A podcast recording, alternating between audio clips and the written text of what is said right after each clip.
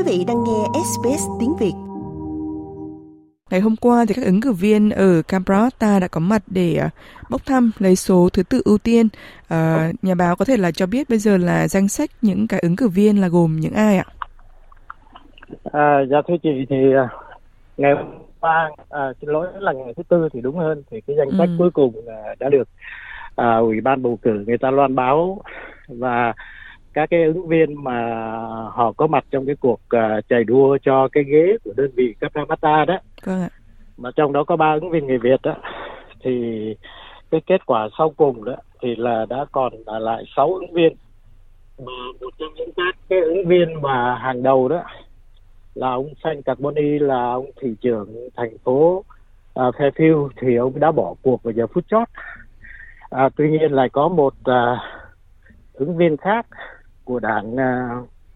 uh, Liberal Democrat tức là dân chủ tự do. Cho nên uh, tôi có thể uh, cho quý vị khán thính giả biết là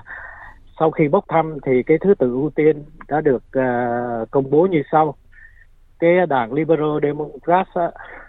họ chiếm được cái số 1 cái người của đảng xanh chiếm số 2 và bà Kết Hoàng đó là một ứng viên độc lập và chiếm được cái số 3 à, cô à, Cọc Ly Nguyễn của Đảng Tự do chiếm số 4 và ông Chí Võ của Đảng Lao động chiếm số 5 và cái người sau cùng đó là một cái người mà à, họ ra tranh cử với cái tên là Animal Justice có nghĩa là công lý cho thú vật thì đến sáu và đây là sáu cái người à, chắc chắn đã có tên trong danh sách ra tranh cử cho cái hạt Karamata thưa chị. Dạ vâng, cảm ơn nhà báo Võ Nguyễn Vi Túy. À, vậy thì cái vị trí ưu tiên cao ở trên cái lá phiếu thì à, thường thường là nó có à, cái ảnh hưởng đến cái kết quả không ạ? Tức là người ở có ở vị trí cao thì thường là có cái cơ hội cao hơn không? À, theo cái danh sách mà bốc thăm như vậy thì đương nhiên những cái người mà có những cái vị trí số 1, số 2, số 3 đứng đầu đó thì họ luôn luôn có lợi. Là vì lý do là một số người người ta đi bỏ phiếu theo cái uh, uh, tính cách bắt buộc và họ cũng một phần để họ sợ bị phạt cho nên họ đi bỏ phiếu cho xong. Và đó là một cái uh, điều cũng là thiệt thòi cho những các cái ứng viên đứng ở các cái hạng kia. Phía sau tuy nhiên có một điều rất là đặc biệt và lạ lùng là ba cái ứng viên ờ, Việt Nam của chúng ta đó đều chiếm được những cái số ba bốn năm tức là đã bị rơi vào một cái nhóm mà à, nó ở giữa chứ cũng không phải ở cuối nhưng mà tuy nhiên nó cũng có cái vị trí thấp hơn là một hai ba một hai cái ứng viên khác thì chị. Vâng. À, vậy thì cái thứ tự ưu tiên này là bốc thăm ngẫu nhiên thôi đúng không ạ nhà báo ạ? À? và đúng vậy chị. Các cái đây là ủy ban bầu cử họ bốc thăm họ tự bốc thăm họ chứ các cái ứng viên này không có quyền bốc. Mà trong cái à, cái cái cuộc mà à, định các cái vị trí này và họ công bố cái con số đó ra thì à, các ứng cử viên phải công nhận cái con số này à, tuy nhiên ở trong ba cái trong cái cái số 3, số 4, số 5 này thì rõ ràng là bà kết hoàng của viên tập đó bà ấy có cái lợi thế hơn khi mà người người ta muốn bỏ phiếu cho một ứng viên Việt Nam. Dạ vâng. À, thường thường thì ở khu Kapamata là khu của thường là về tay lao động đúng không? À, dạ thưa chị đúng như vậy. Khi mà tôi tới được cách đây hơn 4 thập niên thì cái uh, cái hạt Karamata này cái đơn vị bầu cử Karamata này đã của lao động và họ giữ vững cho tới ngày hôm nay. Vì vậy cho nên uh, cái ứng viên của đảng lao động là ông Chi Võ ừ. cũng có được một cái ưu điểm là đã thừa hưởng uh, một cái sức gọi là người ta hay gọi là một cái đơn vị an toàn. Mà uh, trong cái uh, cuộc bầu cử lần này thì rõ ràng là chúng ta biết là không có một cái ghế nào mà có thể dám nói là còn giữ được cái an toàn bởi vì những cái đường lối và chính sách của hai đảng đã làm thay đổi cái cái cái suy nghĩ của dân chúng vì vậy cho nên chúng ta không có lạ gì khi thấy cái cuộc tranh cử trước đây đó của đơn vị uh, Fowler đó của ông Trish hay ông để à. lại đó thì uh, cô Đài Lê đã trở thành một cái ứng viên uh, dân biểu liên bang độc lập đầu tiên của người Việt Nam và uh, với cái tình hình này thì uh, chúng ta không thể nào coi uh, bất cứ một cái đơn vị nào cũng có có an toàn hay là một có một cái tỷ lệ xác suất uh, uh, an toàn cao như trước nữa thì chị? Đúng rồi ạ, cái cuộc bầu cử mà ở hạt Cabramatta này thì đúng là nó gợi lại ờ, ở cái cuộc bầu cử liên bang với uh, lao động thì rõ ràng là cái ghế an toàn của lao động nhưng mà um, Fowler nhưng mà cuối cùng lại rơi vào tay ứng cử viên độc lập là Đài Lê. Uh, thì cái câu chuyện này có lẽ là cũng hoàn toàn là có thể lặp lại đối với khu vực Cabramatta nếu như mà lao động không có cái sự là đầu tư một cách đúng mực vào khu vực đúng không ạ? Vâng, thì chị đúng như vậy tại vì rõ ràng một cái đơn vị an toàn thì luôn luôn là bị bỏ rơi và các cái quyền lợi của cư dân ở trong vùng đó nó không có được uh, coi sóc một cách uh, tận tình như các cái đơn vị bấp bênh khác. Vì vậy cho nên là cái uh, cái đơn vị của Cabramatta này đó ngoài cái chuyện mà nó có thể trở thành một đơn vị bấp bênh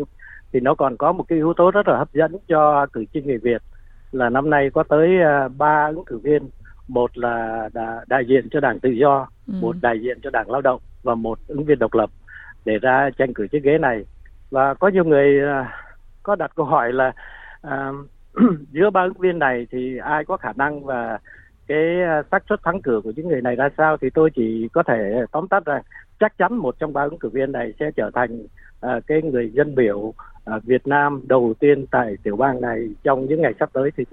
cho cái khu vực Cabramatta tức là ở nhà báo thì rất là tự tin một trong ba người Việt này sẽ là gương mặt đại diện. Điều đó đúng chưa thưa chị tại vì rõ ràng là, là ba người này họ à, đại diện cho những cái khuynh hướng chính ừ. hơn là những các cái ứng viên khác. Ví dụ như họ là một cái đảng à, bảo vệ thú vật hay là một cái đảng à, nhỏ đúng khác thì à, họ từ trước này họ không có chiếm một cái vị trí quan trọng ở trong cái đơn vị bầu cử này vì vậy cho nên chắc chắn cộng đồng của chúng ta à, chắc, à, sẽ có một cái tin tưởng mãnh liệt là một trong ba người Việt này sẽ làm lên một cái à, cái lịch sử thứ nhì tức là sẽ đặt cái cái uh, tiếng nói của người Việt vào cái à, uh, hạng nghị viện tại tiểu bang này.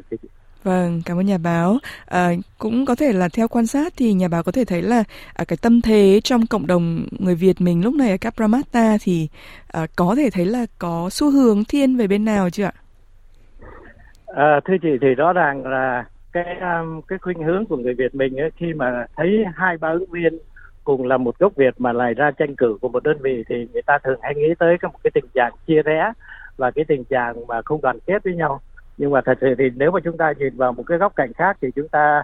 phải cảm thấy yên tâm rằng rõ ràng là cái cộng đồng của chúng ta nó đã trưởng thành và à, các cái cơ hội nó đến thì chúng ta không có thể nào à, kềm chế hay là chúng ta à, bỏ qua. Vì vậy cho nên là mặc dù có ba ứng viên như vậy và cái à,